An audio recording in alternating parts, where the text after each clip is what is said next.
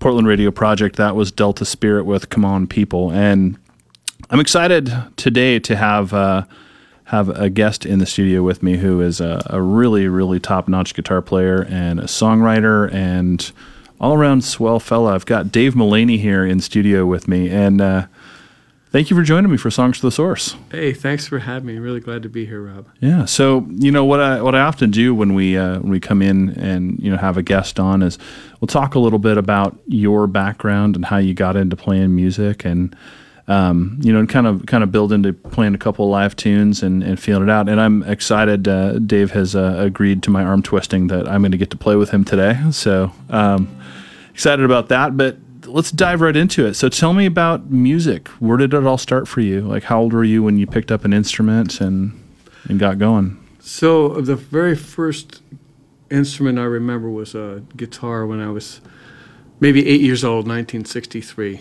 Mm. Um, Ricky Nelson's, you know, his parents had a TV show and uh, Ozzie and Harriet, and yeah. like, Ricky Nelson was cool. Got an acoustic guitar as a result of that infatuation I don't remember much about it. It was like a cowboy guitar. That came and went, but then uh, I got a drum when I was 10 years old, 1965. I have one snare drum. The next year, my folks gave me a little 10 inch Zildjian cymbal. We went down to the music store and bought this cool cymbal. And that's what I did in the middle of the 60s. I was always attracted to music. Yeah. But uh, it was 1968 that a friend sold me a guitar. He bought it for $4. He sold it to me for two he took a real beating on it. and I just remember putting it on. It was an electric guitar. I used to. I, I remember first memory was putting it on, standing in front of the mirror and flipping the switches on it, thinking it was so cool. But I didn't really think I was. I didn't think about playing. I just thought it was so cool to have an electric guitar because the Beatles were the big thing for me, right? Yeah. Um, but that's when it started. Went and got a Beatles book. Started painfully following the chords in the chord book, and pretty early on within the first year, just started jam with friends at the school. So was performing, you know, little coffee shops and stuff all since the late 60s. So it's just pretty natural progression of just, it sounds like it was a social thing with friends, right? Oh, yeah, most assuredly. Yeah. All my other friends that I knew in school were like athletic or they were intelligent. They just, they got along well in school. Me, I was just kind of the lost one, you know? It's funny how many musicians I meet that are, that are like, well, I really couldn't do anything else. So I just thought I'd, I'd get into my guitar, you know. Yeah, I, which I relate to. You know, I'm like, uh, I don't know what else I'd do, you know. yeah, it was a place that I, I don't know if it, being like the dreamer, maybe I fantasized about being in a big band and being on TV or all that. I just knew that I kept playing. Yeah, you know, and uh, through relationships. I have friends who went to college. Yeah, I went to college and I sold my guitar. It was in the closet. I never picked it back up. With me, it was always there. Move, bring the guitar. Yeah. You know, I ended up uh, playing upstate New York. You know, I was grew, grew up in Kingston near Woodstock, and I played in local bands. Girlfriend moved down to Manhattan. I followed her. Put the guitar mostly away for a year. Had an acoustic, but didn't play it much. wasn't performing, and we split up and I just uh, decided, man, I got to do some catching up. Yeah. So you know, a lot of musicians that I know talk about that consistency of uh, of their instrument. It's always there, and you know, it, it, almost becomes a relationship. It's like you, know, you talk about relationships coming and going, and your guitar is always there. For me, I don't know if you can relate to this, but you know, playing a guitar has always been kind of a, a, a comfortable place. You know, and yeah. even when it's pushing you and stuff like I'll sit there with my electric guitar because it's quieter. But you know, if I'm watching a movie or something at home, I'm sitting there running scales. you know, and it's just kind of like you're doing it all the time. Yeah. So leaving out on the stand, just pick it up, even if it's only a couple of minutes. It's the yeah. consistency that that um, I think has got brought me here. Yeah. You know? Now, and you uh, you teach as well, right? I do. Yeah, so you uh, you probably have a variety of age groups and people that you teach, but what is it about teaching music that you know, aside from you got to make a living as a musician, you know, but I mean, what about the teaching draws you? I really think of it as mentoring. Um, some of the blues stuff that I do, Reverend Gary Davis was taught to me by a guy named John Cephas.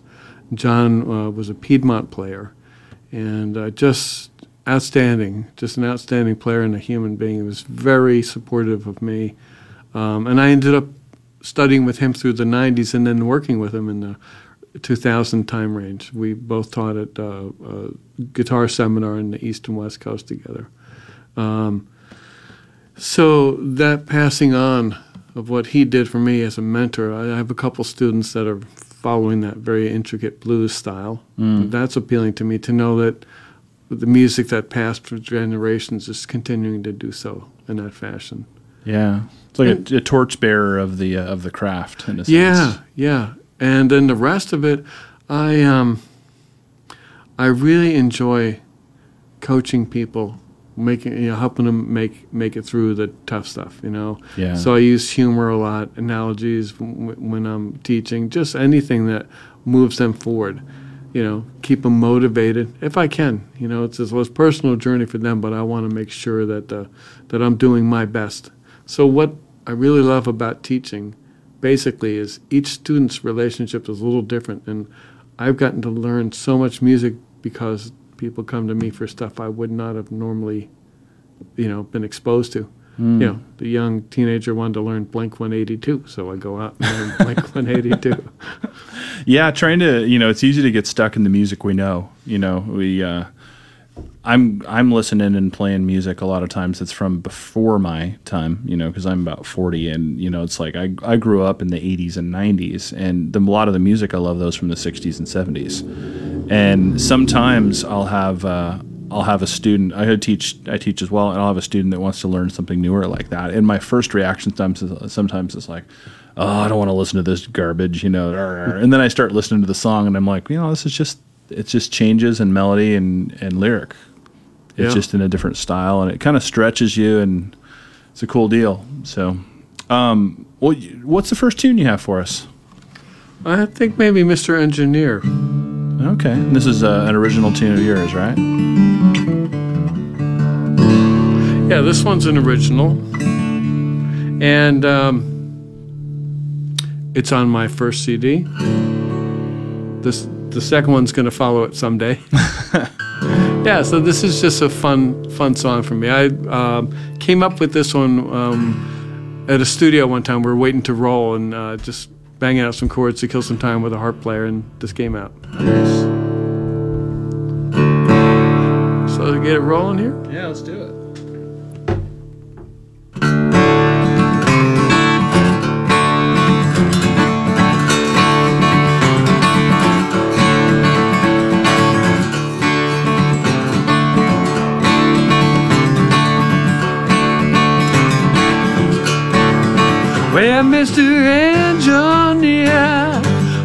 You stop that train? Mr. Engineer, yes, won't you stop that train? Well, got my baby on board, and I'm standing in the pouring rain. Mr. Engineer, won't you bring her back? Mr. Engineer, yes, bring my baby back. Well, I feel so low, lay my head down on that track.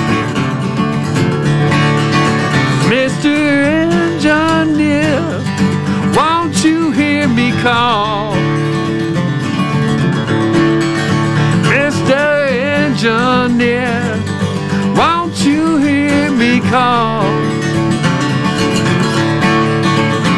Well, I've loved some girls, but I loved her most of all.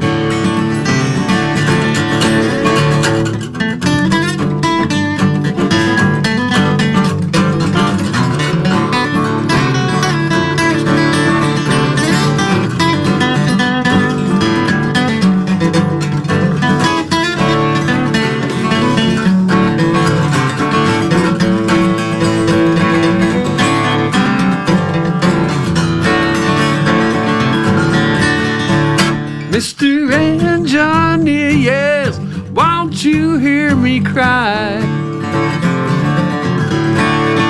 Mr. Engineer, won't you hear me cry? Well, I love that girl, you know, she never did say goodbye. Mr. Johnny, yes, won't you hear me call?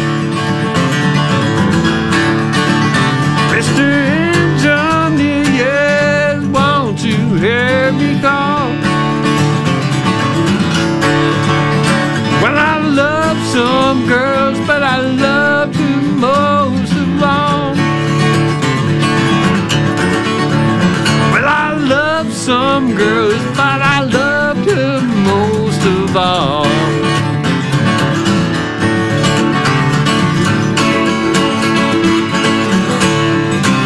Mr. Engineer, yeah, bring my baby home.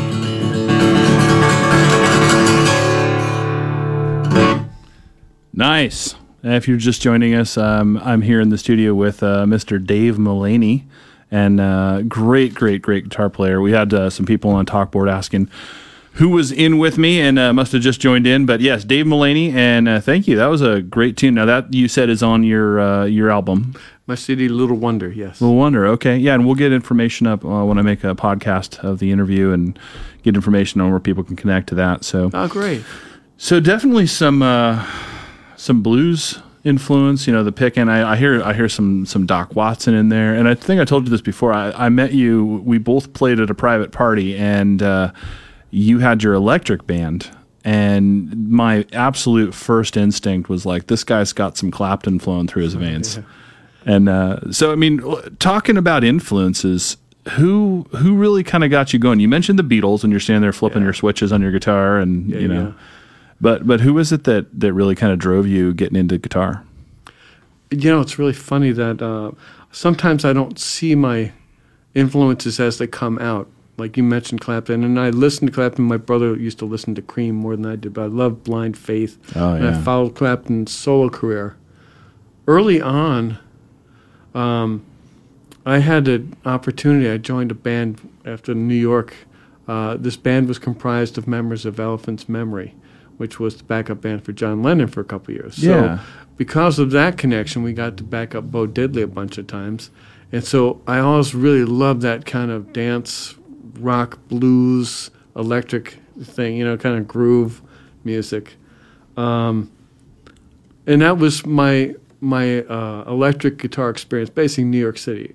Reggae, I loved reggae. Hmm. I ended up uh, getting to know one of the guys in the Wailers, living in New York City. You know, your na- this guy was the keyboard player, and got to know him. So you know, these incredible experiences with this var- this variety of music. Yeah. Um, what I ended up playing was basically blues rock bands, and then I moved to Portland.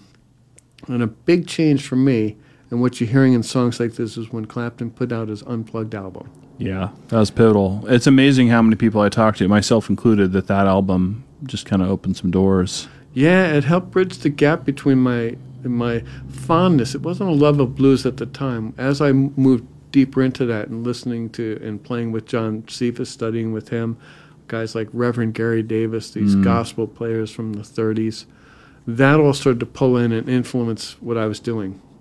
In the 90s, I focused considerably more on acoustic guitar, and that's also when the teaching came in Right. uh, the that style of music, fingerstyle blues, is challenging to me and rewarding in that way. And also, I was able to play gigs solo. I didn't have to put a whole band together. It was much Right. easier to schedule and flexible. So many musicians, that's the rub, is being able to put on a good solo show. A lot of it's economics. Yeah, It's like, well, the gig pays this much. If I hire somebody, I got to split it, or you know.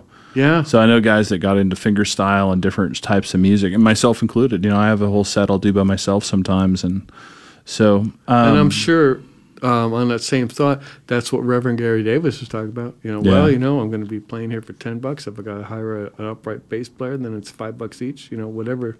yeah. You know. Well, and you know, you you talk about that Clapton record, um, which you know, until that point, I was aware of the blues, but I didn't really know anything about it. My dad was a player, and actually, we're standing. We're, we're right now. We're in the uh, the Day Music Building on 55th and Foster, where my dad bought his first guitar in 1966. He was also a Beatles guy. Oh, um. He bought his first amplifier, which I inherited those, and then like an idiot, I like sold and traded them off when I was in college. But um, and then I bought my first guitar here with my dad. So it's like, you know, music. And my point, kind of moving into that, is like. I was aware of rock. I was aware of the blues. I knew the Beatles, all this stuff. And then Clapton put out that record, and all of a sudden, there's all these Robert Johnson tunes. And I'm like, Robert Johnson, I don't know who this is, you know, and I read about the, this stuff about, you know, the devil and the crossroads and all that kind of stuff. And uh, it opened up this world to me. Like, I, that was the first time I remember experiencing what, you know, was quote unquote black music. And as a, you know, a white kid growing up on the, the coast out here, like, it was a completely new experience to me. Now, you probably had more diversity in New York City than, you know, than that before that, but. Yeah, was, in, uh, in New York, um, the drummer that I was working with, Rick Frank, who played Yeah. th- with the Lennon band, Rick turned me on to like Aretha Franklin and, and a lot of soul music and reggae. I've been listening to some reggae when, before I came to the city, but that was probably influenced with Clapton releasing "I Shot the Sheriff." Oh, yeah. opening all those things. You know, my listening upstate was mostly uh, blues rock. You know, uh, Grateful Dead, Pink Floyd. You know, Right. the the variety of stuff there, plus the pop stuff. You know, Yeah. whatever was going. I really enjoyed the music, the band Me too. and you know they were local guys, so it was kind of cool. That, to, you know, you every once in a once in a great while you might see one of them like around town. It kind of cool. That's cool. Yeah, it was interesting for me the whole you know kind of race in music, which you know for me honestly is front of mind right now. There's so much tension with the you know from the election, and not to dive too far into the politics, but like there's just some some craziness going on, and um, I'm, the awareness level for me is so big because I, you know, I remember growing up listening to the oldie station. There's all this Motown.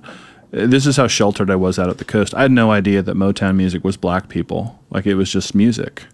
I didn't care, you know. And I remember I was listening to it, and I had this kid at one point. I was uh, I was at some high school athletic event. I was listening to um, a, a song, and this kid goes, "Oh, "That's black music," and I was like, "What?" You know, it's just it was an odd thing. So Yeah. anyway, not to tangent off too far, but yeah, that record, you know, for fingerstyle blues and that whole world, it was a big one, and uh, Yeah.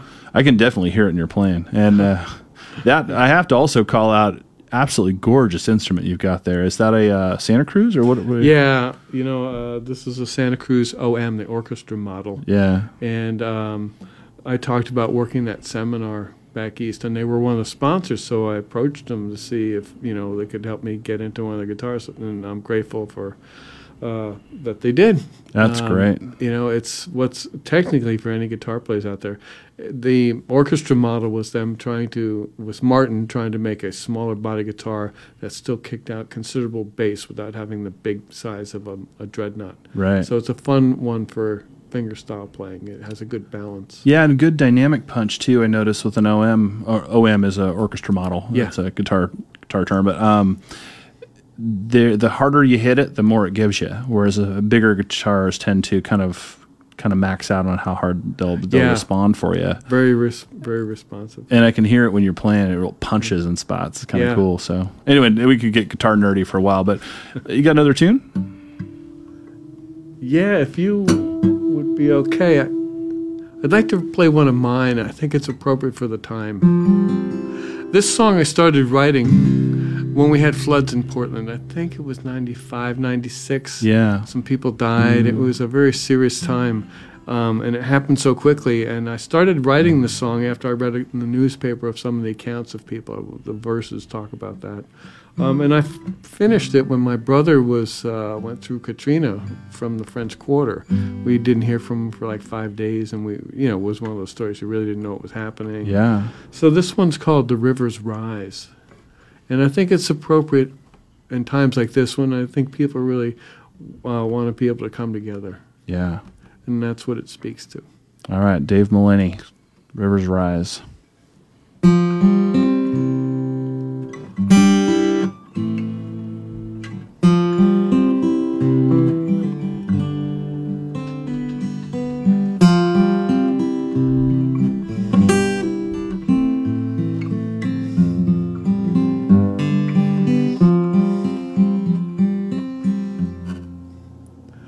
Where the river rose as the rain came down. Muddy water, muddy ground. Everything we knew got turned around. But people came together, they held their ground. Just a little girl on the river shore. She left Grandma waiting by the kitchen door. She was gone a minute, now she's gone for good. Just a memory lives where she last stood. What can anybody do? What can anybody say? What heals a broken heart when the rains have gone away? My love is all I have to give to you today. Love is the only thing that the river can't wash away.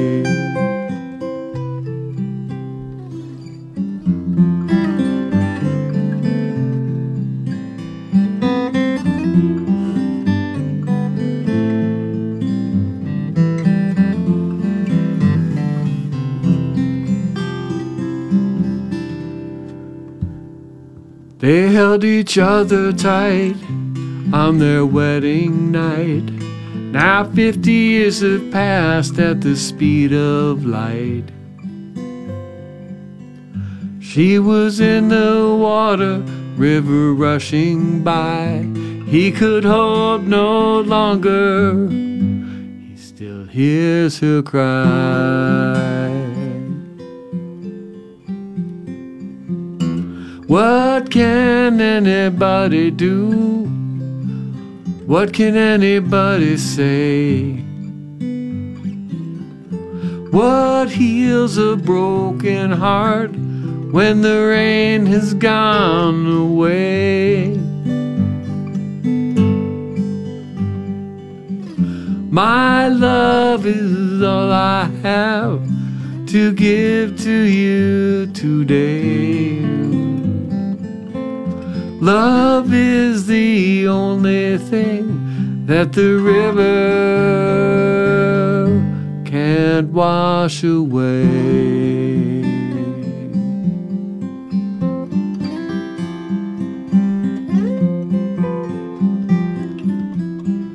Love is the only thing that the river can't wash away.